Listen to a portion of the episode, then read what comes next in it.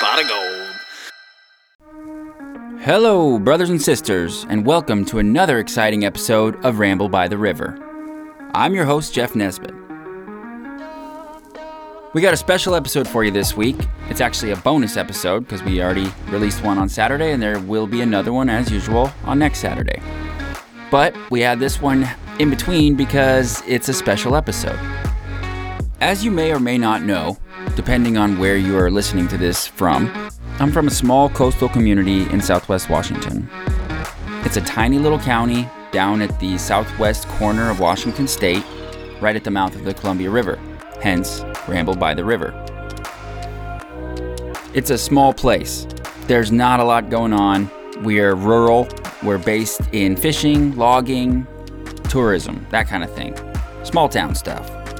And we rely heavily on immigrant labor. And we have a lot of immigrants in our community, and we love them.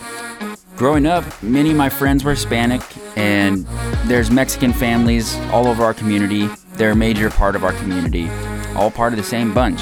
We're all just a bunch of coastal people, you know? When Trump took office in 2016, I remember starting to hear him talk about immigration reform and cracking down on illegal immigration.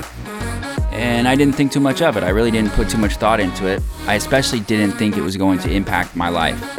And maybe that was short sighted of me. Maybe that was ignorant. I didn't feel like it was going to affect my community. I just didn't see the impacts that were really just around the corner. My American citizenship is something that I have always taken for granted. I was born into it, it's not something I earned, and it's something that I have just always known as part of who I am. It's part of my identity. Even there have even been times when I was not grateful and acted like a spoiled little brat about being an American. And I think, you know, a lot of us are guilty of that. But the truth is, we're lucky to be here. The truth is, this really is a great country, and people from all over the world want to be here, and we're here. A lot of us talk about how we're the greatest country on earth, and I believe that's true. I don't really know what I'm basing that off of, but I feel like it's true in my heart. I want it to be true.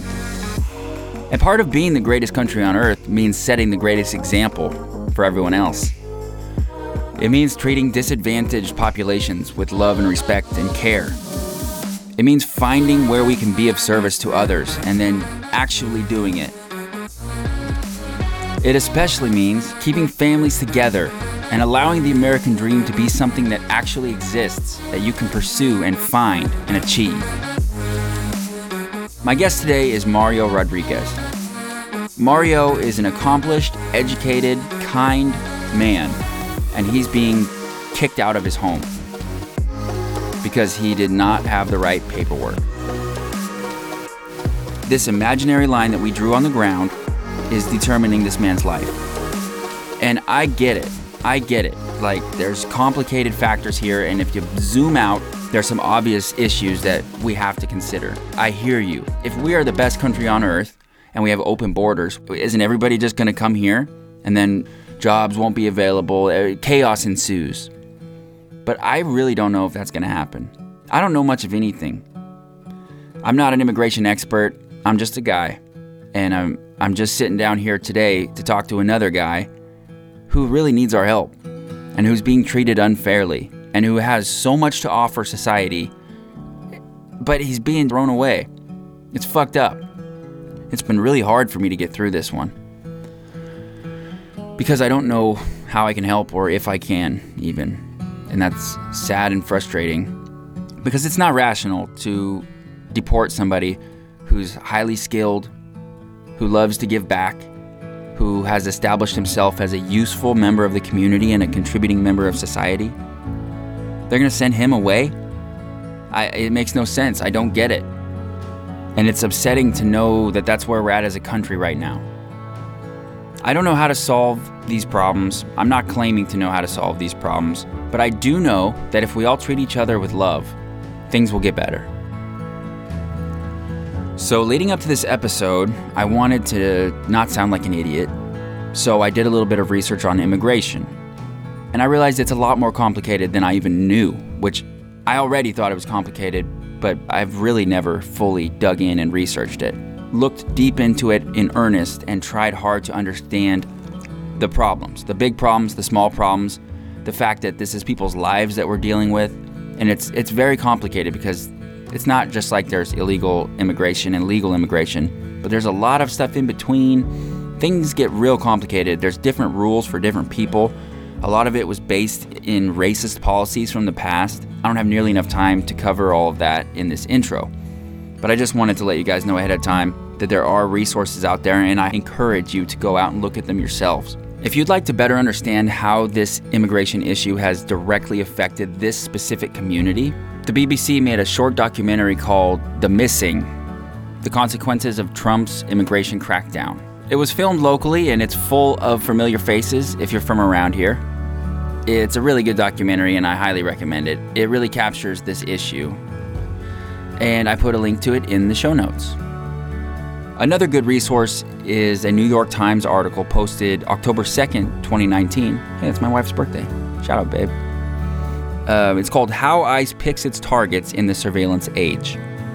And this article really does a good job of kind of portraying the fear that was felt and probably is still being felt throughout this community as people are just starting to disappear. It's not good. Scary stuff.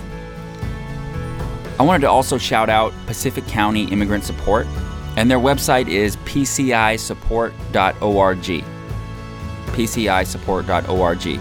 Mario mentions them quite a few times throughout this interview. He's actually on their board of directors now.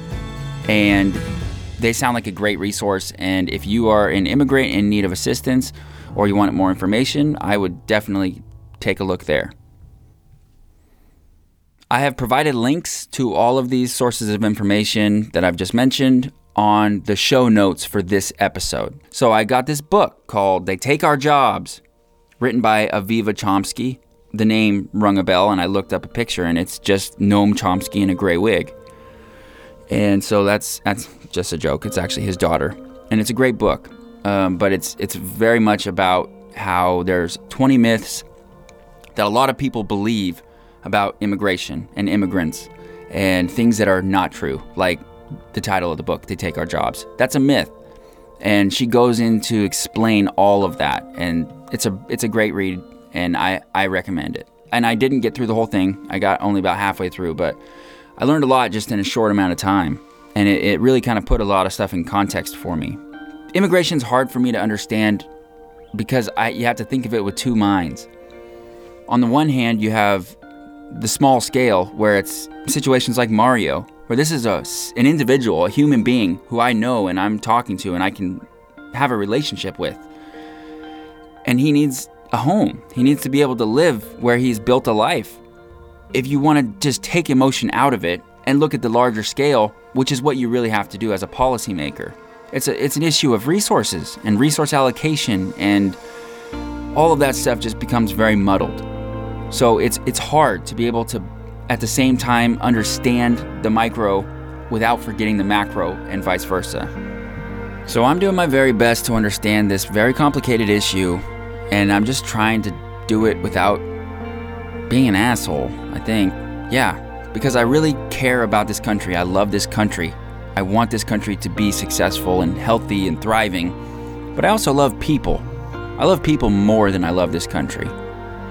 I really think of us as all one big organism. We're the big human organism. And the imaginary lines that we draw in the dirt to determine where you can go and where you can't go, yeah, I'm talking about the borders, they are just not that important to me. And I really don't think they're important to anybody when it comes right down to it, because it's, just about resources. That's why the borders are important. Everybody wants what's theirs. But I don't know. I think we all should just love each other. Mario Rodriguez is a very busy guy.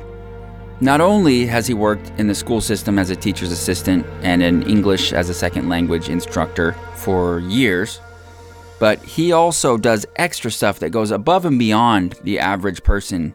He is the guy who people call when they need an interpreter to go with them to the doctor. He's the guy who people call when they need help studying for their citizenship exam, ironically. He's the guy you call when you need help because everybody knows Mario is a good dude and he'll help you out. That's the reputation that he has established for himself in his nearly two decades in this community. Yeah, it's just abundantly clear that he's a good dude. We really got to support this guy. We need him in our community, and we can't afford to lose the good people we have. Not only is it important for him specifically, because he deserves this treatment, he deserves good treatment, but it's important for everybody because we need to set a precedent and establish what is fair and what is just. Without further ado, please enjoy this conversation with one of the nicest guys I've ever met, Mario Rodriguez. I'm.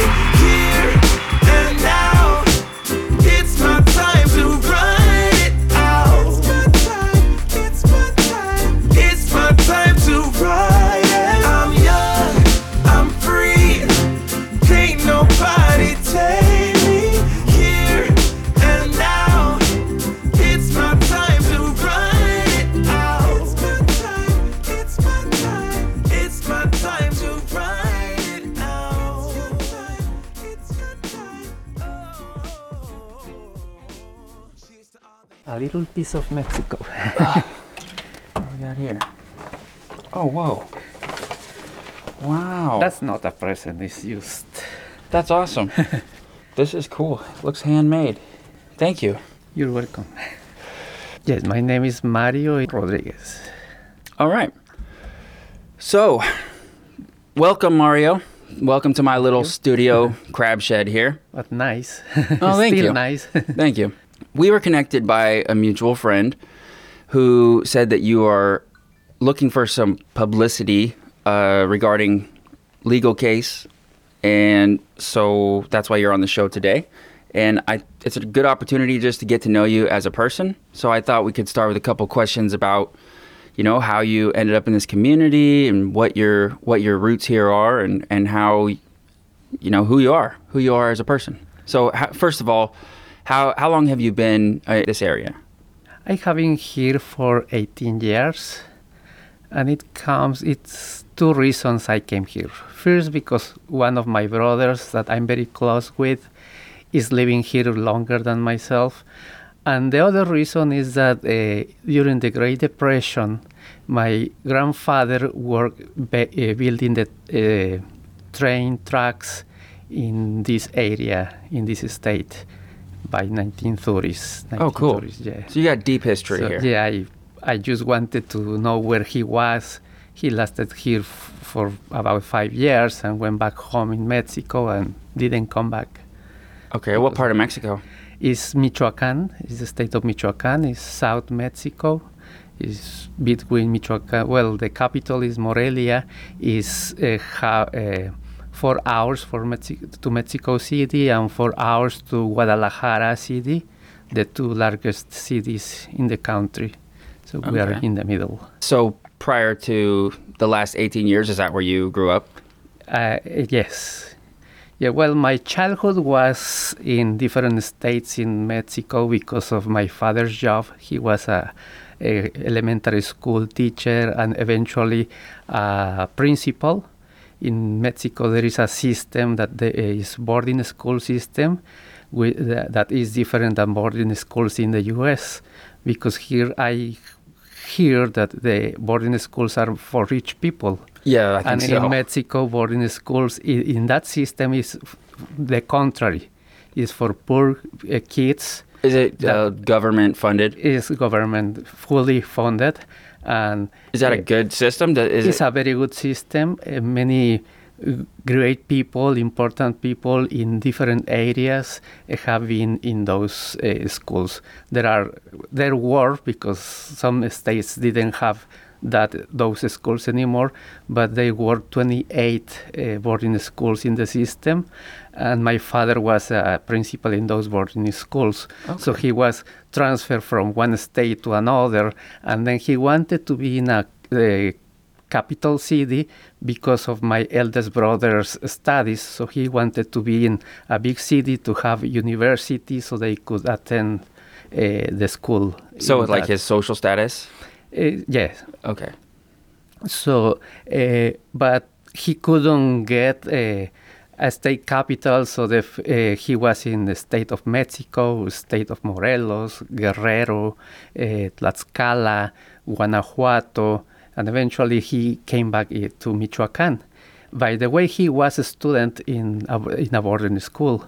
He was he was 18 years old when he finished his fourth grade in his hometown, which was old enough to be very old to be in fourth grade. 13? Uh, 18 years Oh, old. 18. 18. 18 for fourth Yeah, grade. for fourth grade. Yeah, that is a bit old. So his school teacher uh, persuaded him to go to a big city where he didn't know it was right now it's 15 minutes to travel from that town to the city Mhm. but at that time it was a full day walking or in a Mhm. donkey No freeway. or yeah and he when he didn't he didn't have any relative uh, relatives living in the city so he got uh, in those boarding school and eventually became a principal so i was in five different boarding schools because he need to travel with uh, he, we are 11 siblings and he was alone far away from from town from our hometown Oh, okay. So let me get this straight. Your uh, so your father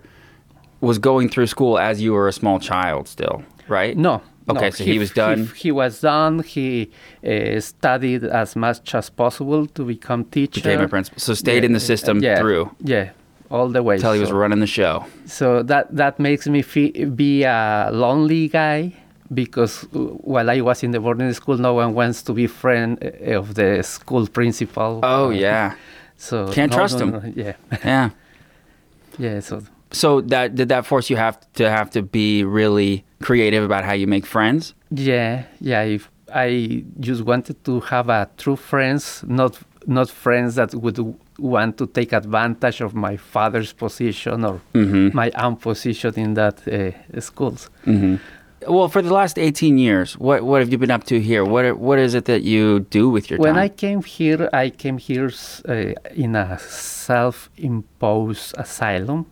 At that time, I didn't want to say anything, but the truth was that I came here because I'm gay, and that was the whole thing back in Mexico. I didn't want to fight to to be treated like that, like the, like people treat gay community in Mexico even in, in a small town, the smaller the smaller the town, the worse. But here we are, and I see a difference. It's Yeah. a huge difference in even in, in the schools, in your workplace, in the health system, also. So uh, I didn't even want no no no one in my family knew about that. So it happened uh, ten years ago that I just wanted to say something.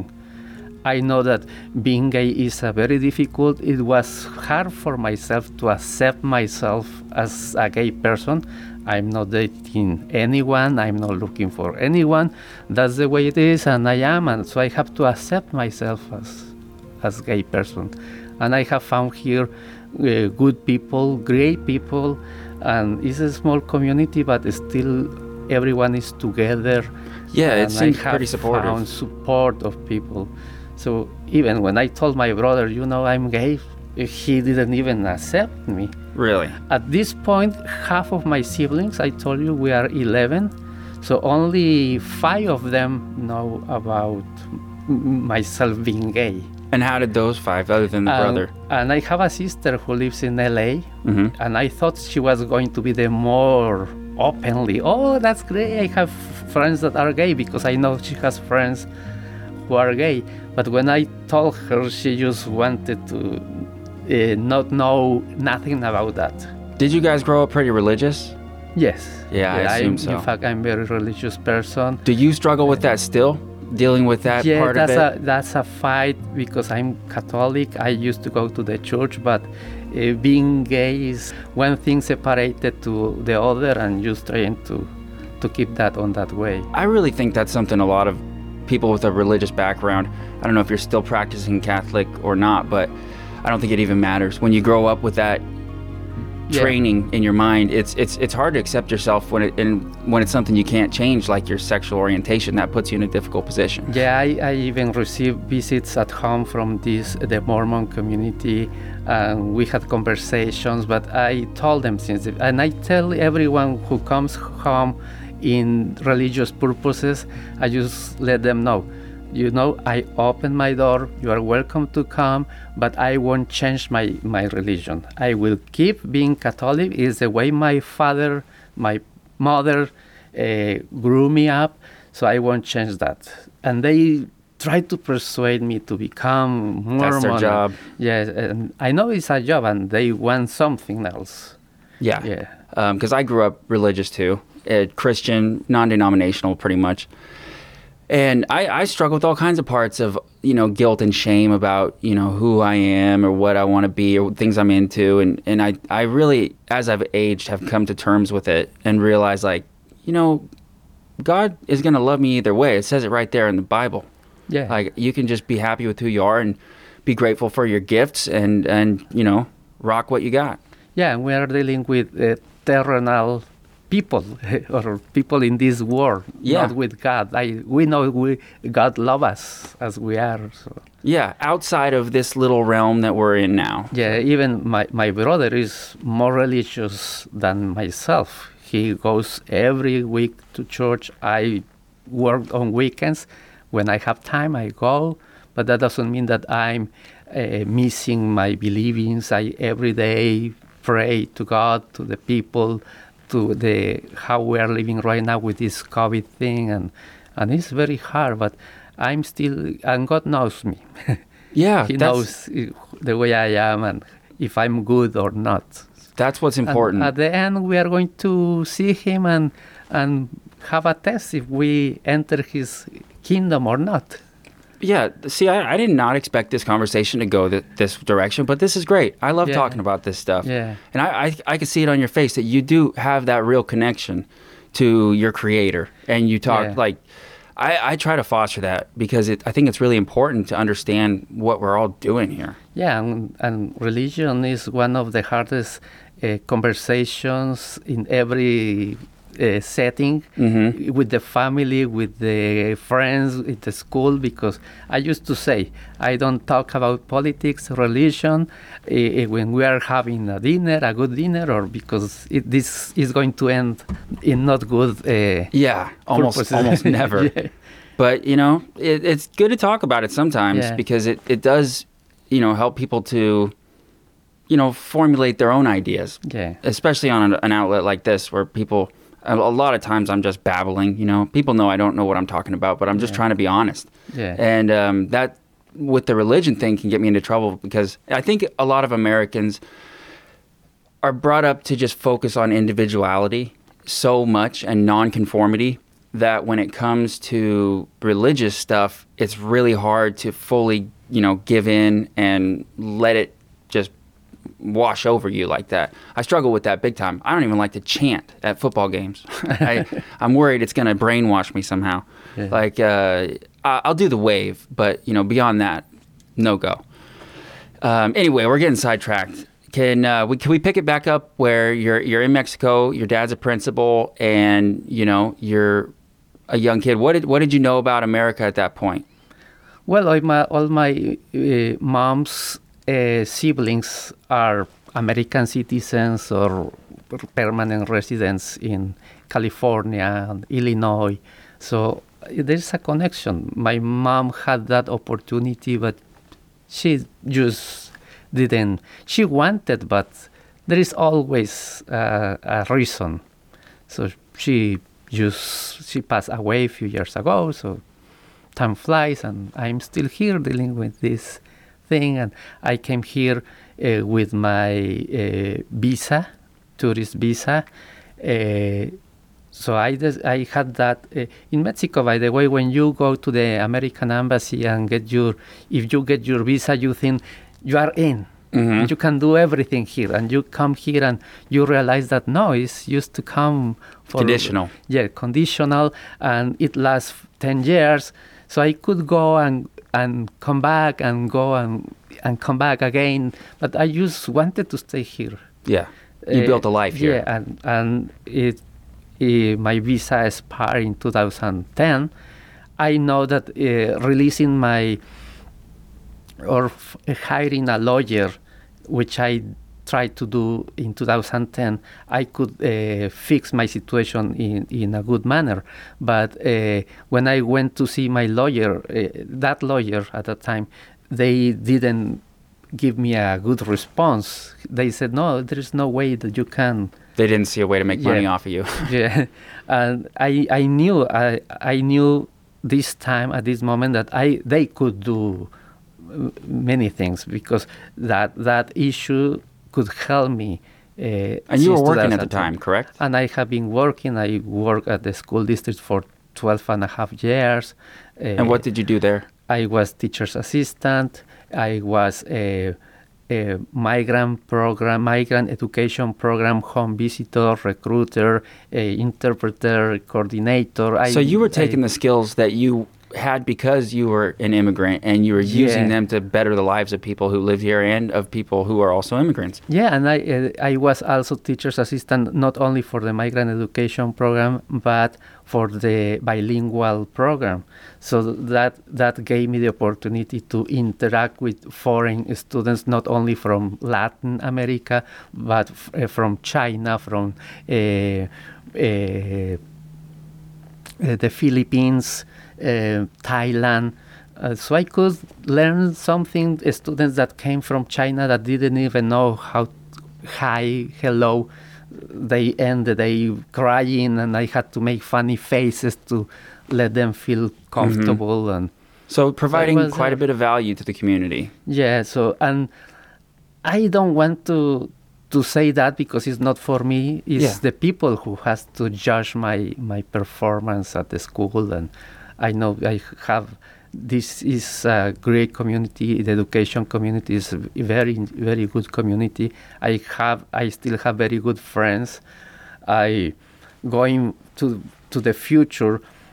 I eventually was picked up by uh, immigration due to my situation and the previous administration. They target immigration community very bad, mostly in this area in the Pacific North, in the whole country. There was a string How- string of people picked up there. How did they pick this small area, the Pacific County, being or having a lot of places? But that's not the issue. Is why? I remember when Trump was first elected and he started talking about how they were going to increase immigration enforcement. And I, I remember a specific thought in my head being like, oh, that, I, was, I imagined it being near the Mexican border um, or areas that were, I just didn't think it was going to touch our small little community. And then within six months, it was really, really prevalent. Yeah. Did you feel like that when, when Trump was elected? Were- it was very bad. I, uh, with some little difference, but I could feel how uh, what uh, Jewish people felt when it happened World War II.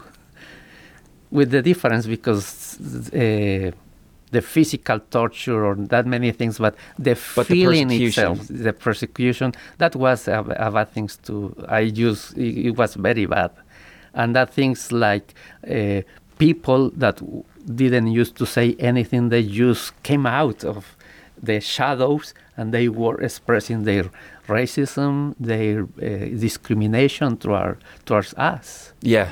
So I actually just had a guest on the other day who said, who mentioned that that it seems like as soon as Trump got elected, suddenly you were allowed to be racist towards Mexicans. Yeah. And you see now another consequences. Now they are targeting Asian people. So Yeah. for the events that have been f- uh, happening few days ago. So When really influential people say stuff yeah, negative about big groups, it's there's downstream effects. yeah, Yeah, not good. yeah. So. So that's what happened. I started working at the school district. I lasted there. Uh, I started in mainly in the high school in 2003. Uh, then I was uh, moving from different schools in this, uh, but it's always at the high school. But I was moved to middle Could school. you pull that mic just a little bit closer to your face? Uh, There you go. Perfect. I was moved to work in the middle school, eventually also in the elementary school, in Ocean Park. Uh, So they were getting their money's worth out of you, Yeah. s- sending you all over the uh, place. and since I was, I had part of my time was to interpret for people in the clinics when they had their kids uh, having uh, the physical examinations. People they just call me, "Ah, Mario, uh, I have my my child's appointment. Can you go? So I used to go there, but then the school uh, stopped paying me the those services. But people kept calling me, Mario, Maestro Mario can you please go with me to the appointment? And they kept doing that for years, and they still call me once in a while because they know that I'm not in the school anymore. But Mhm. they still call me, uh, call me for advice. Or a couple days ago, I, I received a, a message from someone who wants to become become a citizen and wants to practice the test to become a citizen. And since I was uh, e- um, ESL teacher at college in Ilwaco. I had my students uh, learning English At the So- Grays Harbor campus at, at, yes, near the port. campus Ilwaco. So I have my group of students, and part of my curriculum is to give them the the U.S. citizenship test, and we study that, and we grab one question, and we go deep to that question, a little story. I give the lectures, and then we answer that question.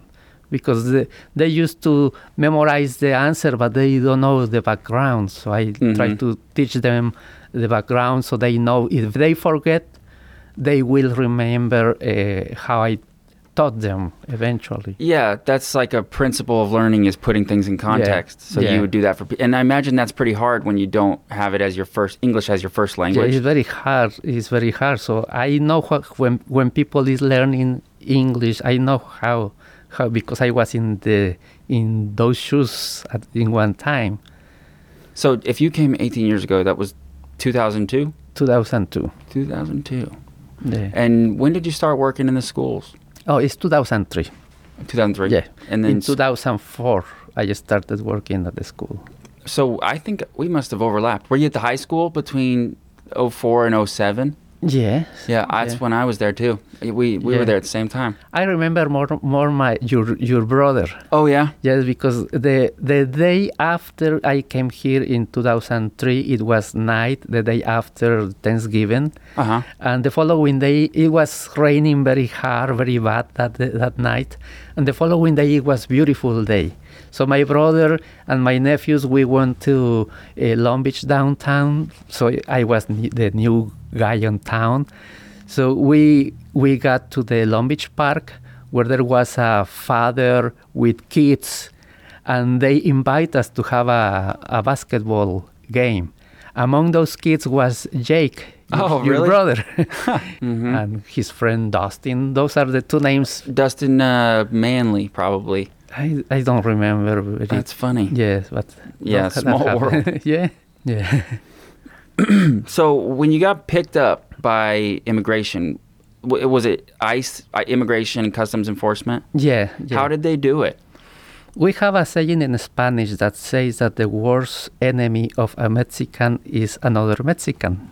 It's sad, very sad to say, but that's the truth. And so that's what happened in my case because I still don't know. And well, and eventually the person uh, say that it was because of him. So it was happening, and since I say eh, hello to everyone, it happened in the post office, Long Beach post office. I get out of my car, someone called my name, and at the same time, when I was turning around, I was extending my my hand to say hello to the person. So he was like in shock, like surprised. So he had no option to to shake hands with me. So that was where, and then he told me, "You know who we are?" And he was showing me his badge. Mm-hmm. Yes, I know, but that doesn't mean that I w- will take my my. It doesn't make you not a nice guy. Yeah, yeah. So Wow. they, they told me we have this report and you overexpired your permit here, so we have to take you. Wow. Yeah, we have a, a, a trip to uh, Portland. uh, their supervisor had to take the decision. So the decision was that I would have to go to uh, Northwest Detention Center in Tacoma, where I spent about a month uh, dealing with uh, the immigration situation. So I stay there. How are the conditions there? Fortunately, I can say that N- Northwest Detention Center, according what I know, is the best uh, in all the country. That might not be saying much. Yeah, and uh, because it was at, at least the, the place that I stay, it was clean. We were priced if we had to our place clean, and the guards, the geo the geo group is this group that manages the the uh, detention centers. It's a private uh, organiz- uh, not organization, uh, uh, enterprise, and Which they, is weird. Yes, because they charge I think three hundred dollars per detainee a day.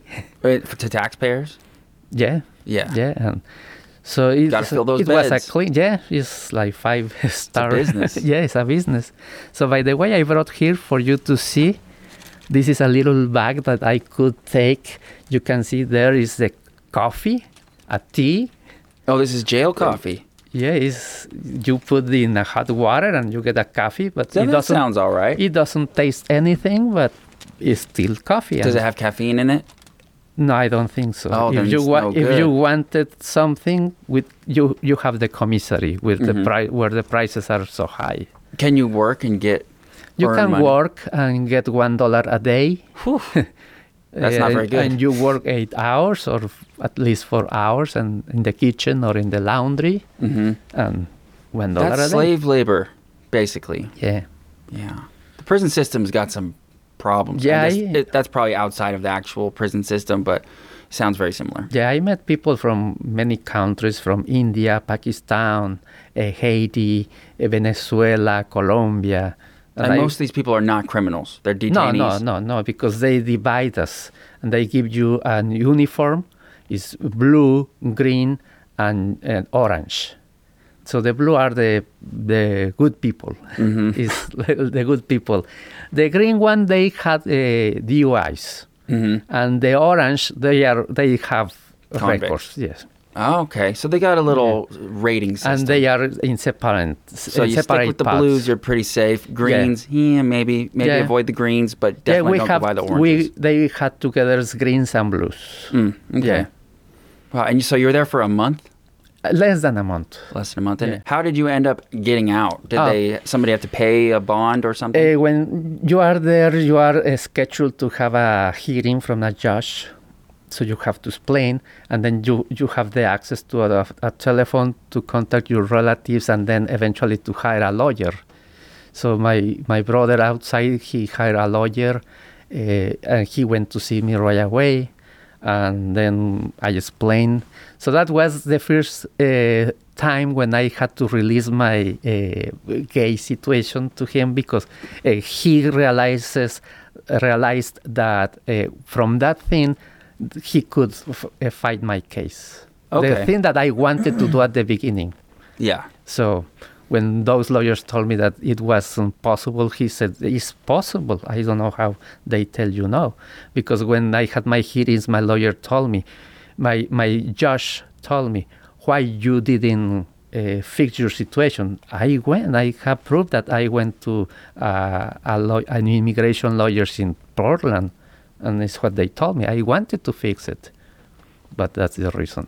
So I had the, the hearing, and the hearings was uh, uh, they they scheduled another hearing while in detention.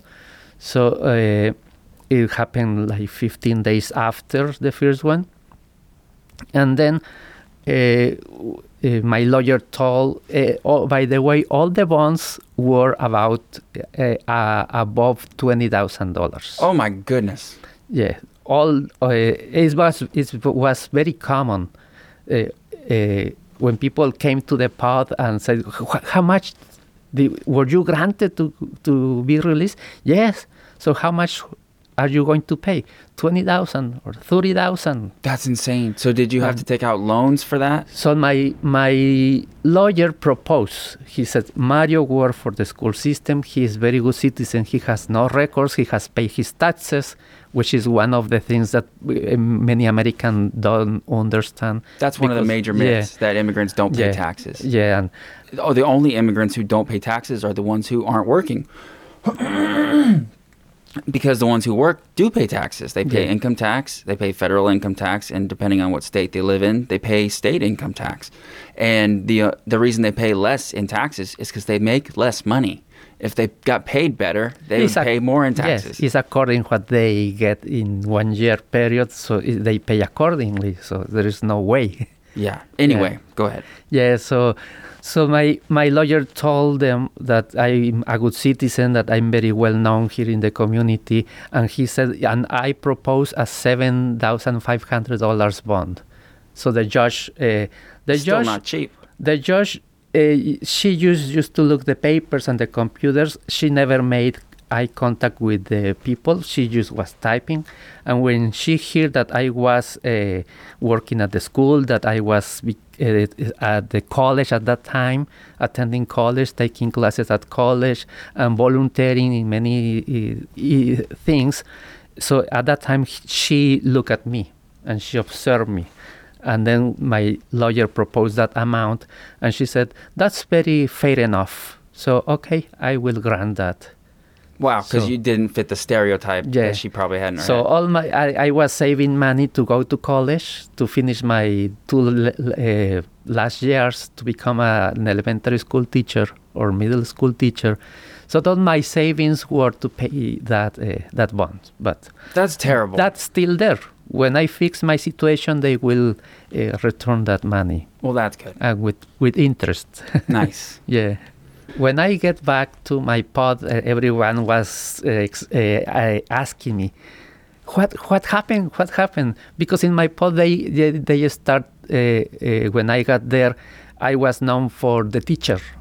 That's Mhm. what they told me, the teacher. So they they, they go, uh, let's go and ask the teacher, and let's go and ask the teacher. So when I get This is in when you were in the- incarcerated. yes, yes, the people they know that I work at the school. so a pod is that like a cell block? Yes. Okay. Yes, and we are free Mhm. there. So Yeah. Why would they have you in cells? Yeah, You're yeah. blues. yeah, so so they asked me how much was your your your bond? Seven thousand dollars, seven thousand five hundred dollars. Really? Yes. And and after that, I was looking the news, people from the community, so they started lowering the the the highest amount of bond. Oh, well, maybe you Yeah. set a precedent. Yeah, that was interesting. I said, I think I set the precedent for many things that happened afterwards because when I had my uh, uh, hearing, when I was released, I still had a hearing, a big hearing. So the after So, what was your legal status after you were released? I'm in in uh, how they call it. I'm in limbo right Okay. now. Uh, uh, so the the judge, after hearing all my my what my argument, all my files, the proofs, everything, uh, he told me, you know what? Uh, we are supposed to give the response right away. So I won't tell you response right now. I'm going to tell you the response in 30 days. You will receive it by mail. The, wait, she said. Wait, she or he, he. said. He said that they're not supposed to tell you right away, Uh, they were supposed. but they weren't going but to. No, because they, they are changing and they have to analyze, to read carefully. They didn't provide you with a justification other no, than that. No, it's just the way that they were starting working at uh, that Mm. moment. Because they were bottlenecked probably with Yeah, cases. Yeah, that's what happened. They have many cases, and, and then I have to wait. It was it's a very it's a pain in the back just waiting. Waiting gives the devil's time, and it's it's long pressure. I have a friend who had to. He just threw the towel in and flew flew back to Mexico. He self-deported back to Mexico, leaving here his little child Oh. and his partner. And he he used to tell me, Mario, fight until the end. don't make the mistake I made. But it, I know that it was hard. It was so stressful living in this situation. Yeah, I imagine it's continuously stressful. Yes, very stressful. And I, I received the response after 30 days. The response was no. Uh, he explained many things, but uh, and I have tell people that when I receive a letter from the Department of Justice, of every, I just read the main thing. I don't go through everything because I, I feeling that I'm going to explode. hmm That is too much stress. That I use no okay. you got the answer and then you Yeah. deal with it. I haven't. I have envelopes that I put everything back, but I know that they explain detailedly. But uh, that's my lawyer's job. So. Yeah, and I guess you probably know it's not going to change the situation. So when she said no, better. okay. So I told my lawyer. My lawyer told me we get a communication. So we went to the court of appealings, which is in I think in Virginia. So he prepared the case. The case was sent over there, and they deny my case again. On what grounds? Just uh, arbitrary no? Yeah, so they they read the all my file and they said no because Mario can work in Mexico. He has shown that he is uh, very educated, that he has worked in the school system, so he can work in the school system in Mexico. But that's not the question. I'm not That here to like- looking for a job. Yeah, I'm I- looking for a protection. Or, uh, So you were trying to. s- What exactly were you applying for? You were seeking asylum. seek, I'm seeking asylum because Okay. that's the, the way I can apply. So then the the court of appealings they say no, and in addition to the previous judge, they added more things. So then uh, the last resource is the Ninth Circuit, which is in San Francisco, in California. So I hired a different lawyer. So my new lawyer, uh, he told me that uh, he found several inconsistencies in the court of appealing and in the in the first my first judge. So now he's uh, uh, appealing to the Ninth Circuit about that, and that, that is going to last about a year. So probably next year I'm going to receive some. But this is the last resource. If they and my lawyer was very clear. He told me, Mario, they most of the time deny cases. No one wins to the Ninth Circuit. And is that true even in Biden's America? That's what we are waiting for. That uh, with this new uh, president, uh, things can change in the immigration system. It seems like they certainly changed a lot with the last yeah, yeah. At, changing at of least stopping for 100 days the raise ice rates is a huge ch- uh, change. Even though it was, I think, a federal uh, judge blocked that thing, but for 15 days and I wonder what it was about, or it could have probably just been trying to appeal to his base, and there may have been more xenophobic people out there than I was aware of. But it, it seemed like he really went in hard on immigration and racial, ethnic issues, period. Yeah, and we know that uh, all this uh, immigration situation is not about Democrats or Republicans. It's every everyone. Yeah. Yes, because it was Ronald Reagan. He was Republican, and the last immigration reform was was with him. hmm He was the one who proposed the last immigration reform. And he was a pretty So- hardcore Republican, also. Yeah, and and it hasn't happened. That doesn't make sense to me because of the fact that you know a lot of I, I in my mind I associate the Republican life with like a rural life, which is a lot of times based in agriculture, which is fully dependent on Yeah. immigration from Mexico. It can't really work without it, and Yeah. and that industry is struggling now Yeah. badly. And we know we we need each other. We can say, "Oh, America need us." And we have to say we need each other. In the We the summer job. of 2018, I took a drive through through the gorge Oh. eh, with my brother and my dad, and we drove through the a couple of these apple orchards that and peach peach orchards that had been very productive farms just a couple years earlier before Trump and immigration policies took effect. There was eh, fruit rotting on the ground as far as you could see in both directions. There, no one, no one to pick it. And eh, granted, that's not a great system anyway that that exploits these workers. But I, I don't know what's, I don't know if that it's any better to deport them. Yeah. And So- someone has someone has to do that job. Yeah, exactly. I mean, it's a tough situation. yeah. It's tough on the on the micro level because you can get so emotional about it because it's these people's lives. It's your life. Yeah, and, and I, I understand that that uh, the purpose of the people coming here to work. I know my situation is a little different, but I'm still here. I'm still immigrant, and I know also that immigrant is a human right. Yeah. We we don't want to go other places and take other people's job. It's just uh, what is happening here. If we had the condition in, in our countries, it would be different. Yeah. And the, that's another myth anyway. Yeah. That that immigrants take American jobs. Yeah. Uh, Just like we just said. Those yeah, jobs it happened. those jobs are are gonna just go vacant if Yeah. if the immigrants don't take them because I they know. yeah. I don't know if you depends on them. watched that documentary in one eastern state. They just started uh, firing or taking people from the jails to go and work in the fields, and all of them they just quit the very first day, and just one of over a hundred guys. He said, "You, I would probably return tomorrow," but everyone left. Everyone else just would rather sit in jail Yeah, than go do that work. yeah, Yeah, because it's not easy stuff. yeah, But it, it seems like it's it's a, kind of a win-win if if you're able to take one of these jobs, endure probably horrible living conditions for a time, send money back home where it's worth way more, and build your life home, and then go back eventually. And I, I'm sure that's what workers' visas are for. yeah. But in your situation, you came here, you're an educated man, and you started building a life here and adding value to the community and really embedding yourself in it.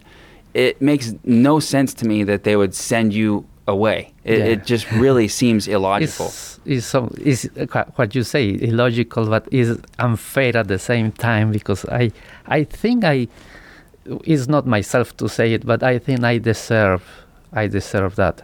I Absolutely. became a volunteer. I volunteered for two years in Coast Community Radio. Uh, oh, what'd you do for Coast Community Radio? it, there is they have a show, a radio show that is called Sonidos Latinos, Latin sounds, and I used to play uh, every Thursday night. Wow. So I play the kind of mm, Latino music. Uh, So you're bringing cultural enrichment as well. we, we we used to if you turn your radio, you will hear a, a radio station that is called La Grande hmm and you, you say that's a Mexican music, and they most of the people think that's Mexican music, but Mexican music or uh, music uh, from Latin origin. Uh, Latino origin is very good music. It's a big you market, find too. the the the proper performer performers, you will find. Uh, so I have my radio shows. Uh, That's awesome. yeah. Yeah. I it- had to leave the program, the show, because I had I had classes at college that day, so I had to uh, balance and decide Mhm. what. so how much has this messed with your life on a on a day to day level? So like, are you still able to do the stuff with the college? Are you still able to find work? Are you still able to support yourself? How much has this affected your life? Well, it's uh, a lot because I'm not working in the school, which is my life. It's like if if someone cuts what you want to do, it's like uh, you take a toy from a kid. He he wants his only toy, and, and this is what is happening to me. You feel I'm- like it's really your calling to I- work I'm, in schools. I'm still working uh, uh, the hotel businesses, and I'm still there. I'm still working at college, and just trying to wait until my situation gets solved and just keep contributing.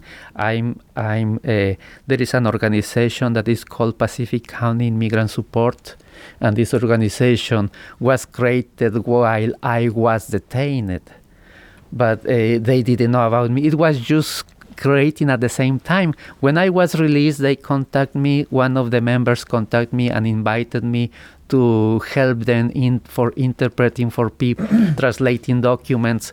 So I I like, I bet they started want to offer you a hel- job. helping them, and then they they wanted me to be part of the board of directors. So now I'm part of the board of directors. I help them interpret, translate, uh, being a liaison between families and the organization. And that's what I'm doing right now.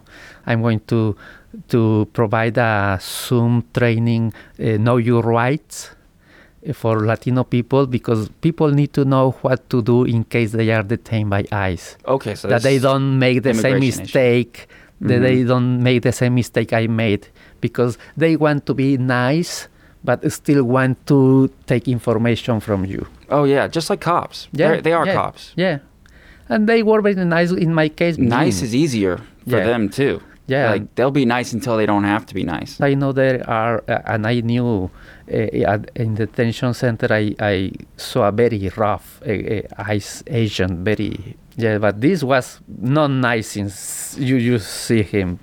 So it's what I'm doing. So what's right the now. advice? Do you, how do you avoid getting detained?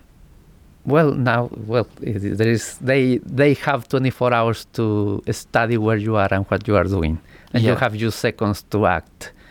So the my advice is use uh, response what you have to respond. No, no provide any information. Do you say your name. Do Don't you, do you have to talk? No, you don't have. You have the right to remain silent, and you can ask them uh, to uh, uh, to call your lawyer. Immediately Yeah. before you say you anything can else? provide a, a, a card from your lawyer. Call my lawyer.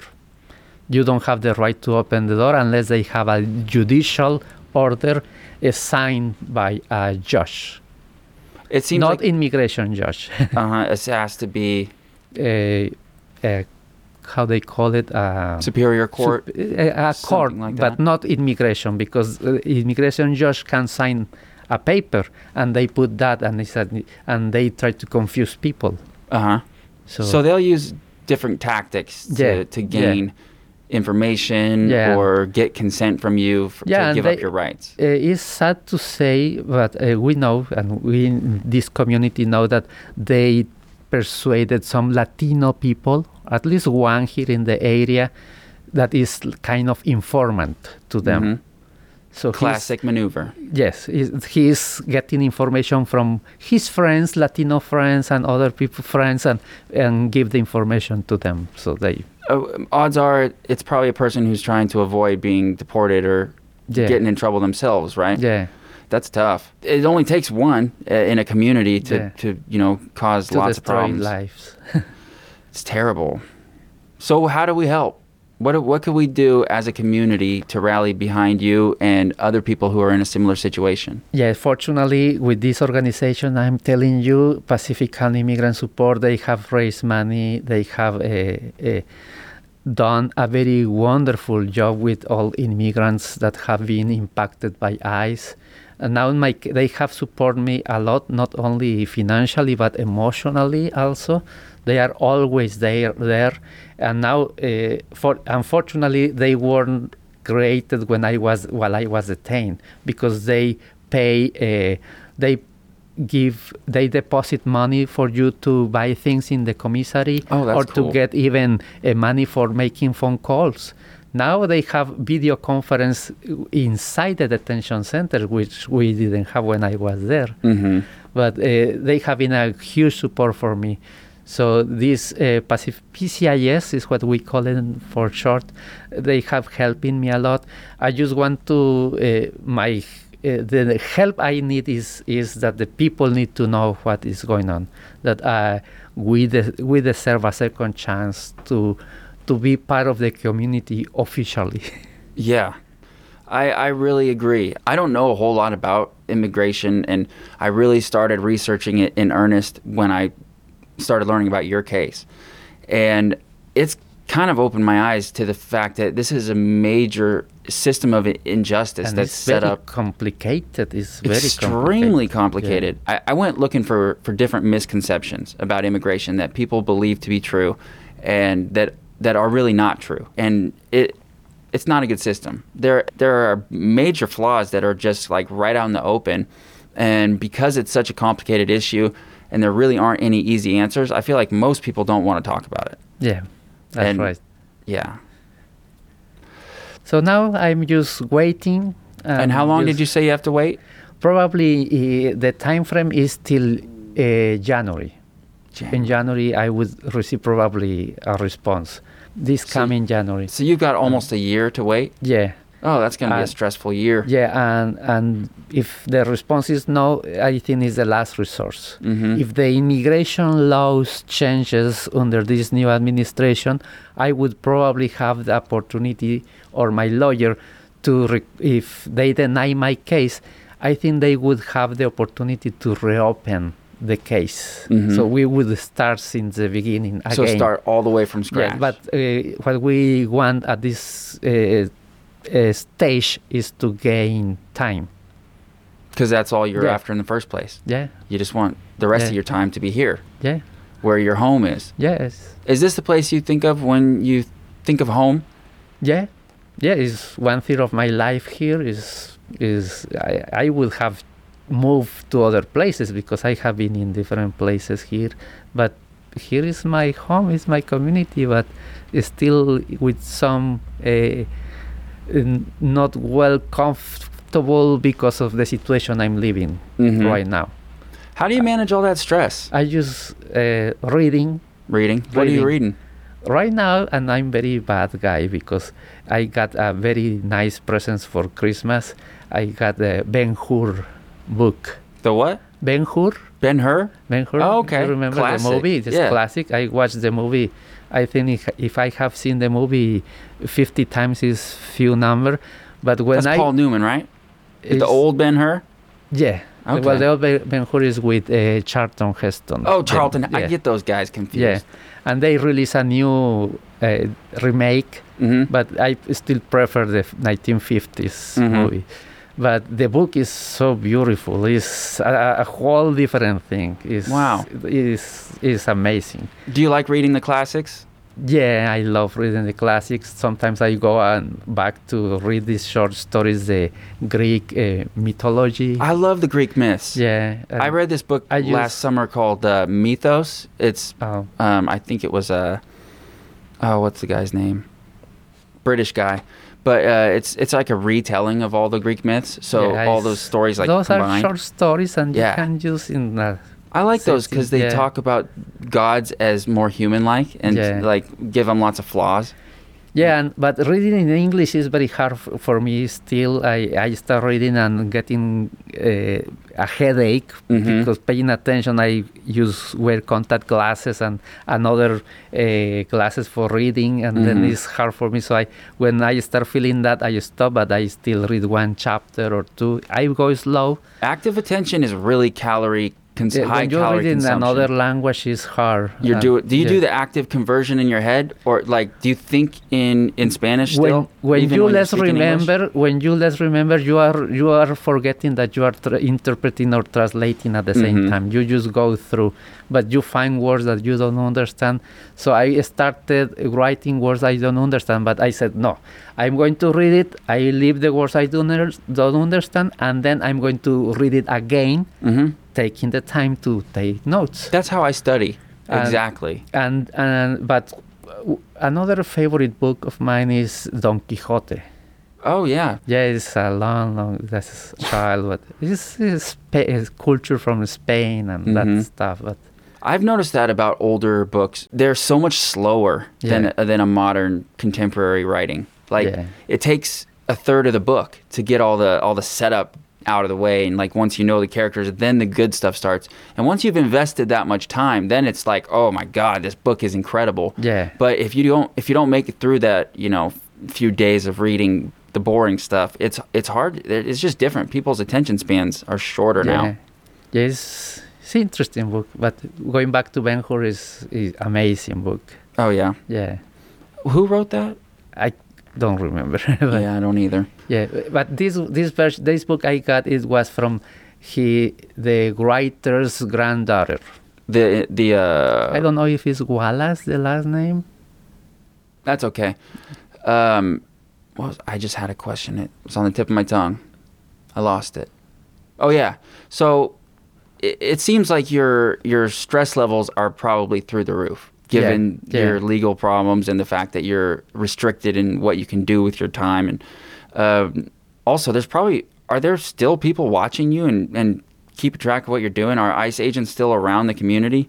We know I just knew that they were still around, but I don't believe people sometimes because some people they use uh, uh, mostly Latino people because uh, Latino people don't understand the way the government works, Mhm. and they just watch a patrol, which is the county, uh, Uh-huh. the sheriff. They see a black and, Suburban. Oh, it's is the is the ice. Yeah, paranoia. They see the white and oh, the eyes I, are here. It's paranoia, but I, if I see, I know where they are or they, Yeah. they come from. So you can tell yeah, who's who. yeah, Yeah, and you probably even know some yes, of the but, county cops. but I know that I f- have that sensation that someone is following me. Mhm. And that's very bad to feel that. Uh, yeah, when that's I, not good. Uh, go in my car every morning. I feel that someone is following me. oh my and god. It's, it's, it's so horrible. Yeah, that's not So, good. Yeah. That's that's gonna take a toll on your health Yeah. over time. Yeah.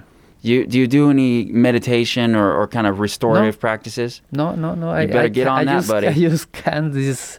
You do? Yeah, because I just started and Mhm. and then when uh, the ideas come, Mm-hmm. how if this happen? What if this?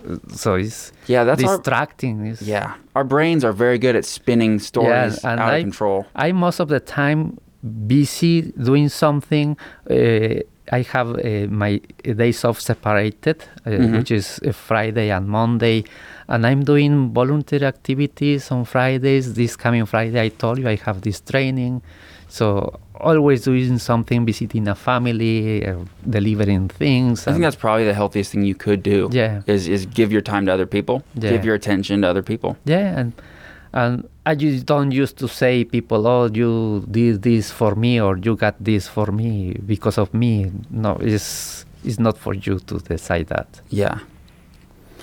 Wow, Mario, this is a pretty you have a really incredible story and it's I I I want to be able to help you. I want I would like to help. I I don't know what to do. Yeah, the, the, the I think the help and this is a good platform to do it is the, the American people need to know about us, that they uh, know widely what we are doing and we, what we are not doing.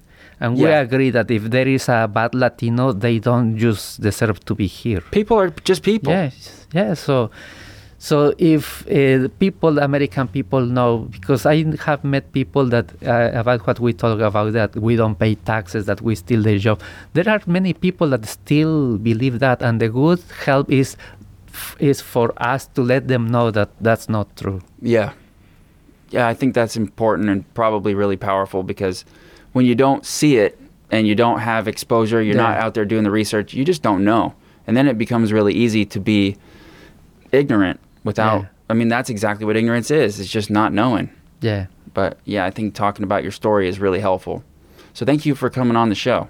Thank you for inviting me and for having me here. Do you have anything else you would like to cover while we're here?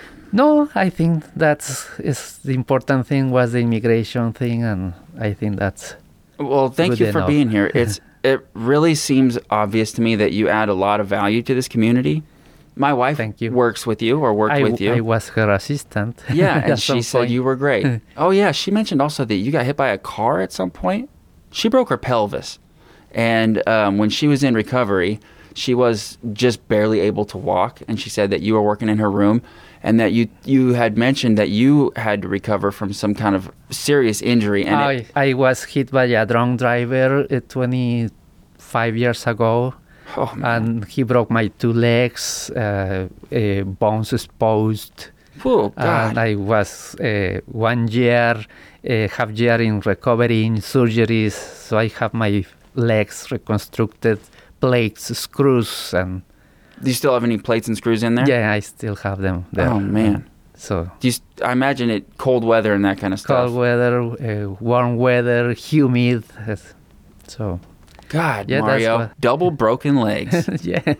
you hear that, people?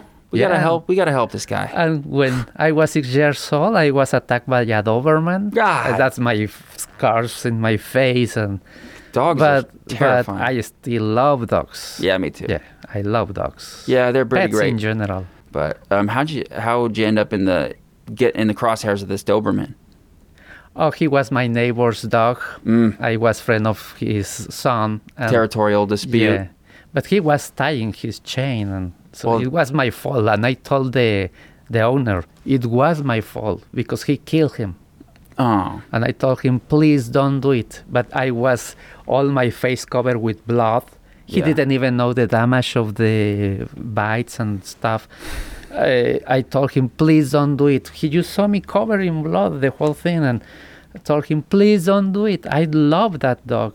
yeah, but that dog is dangerous. So he told me, I don't like a dog that don't live, don't love kids. It's it's abundantly clear that you are a good person who adds value to this community, and people will see that. And I know it doesn't always mean something to everybody, but I know you're a religious man, and I'm gonna keep you in my prayers because you deserve to be here, and this community deserves to have people like you. Thank you so much. I don't have up the good work. words to say thank you, to say how how express my gratitude to people, to the community, to all the all my community that I'm part of. And Well, I'm thank you. lucky to be here. I think we're all lucky to be here. yeah. I don't. Yeah, I don't think you're any more lucky than anyone else. yeah. That's right.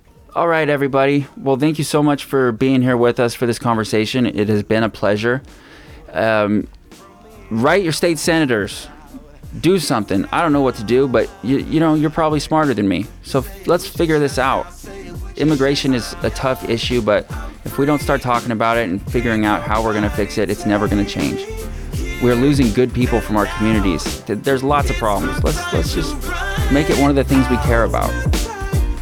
All right. It's been a pleasure, guys. I love you. Bye.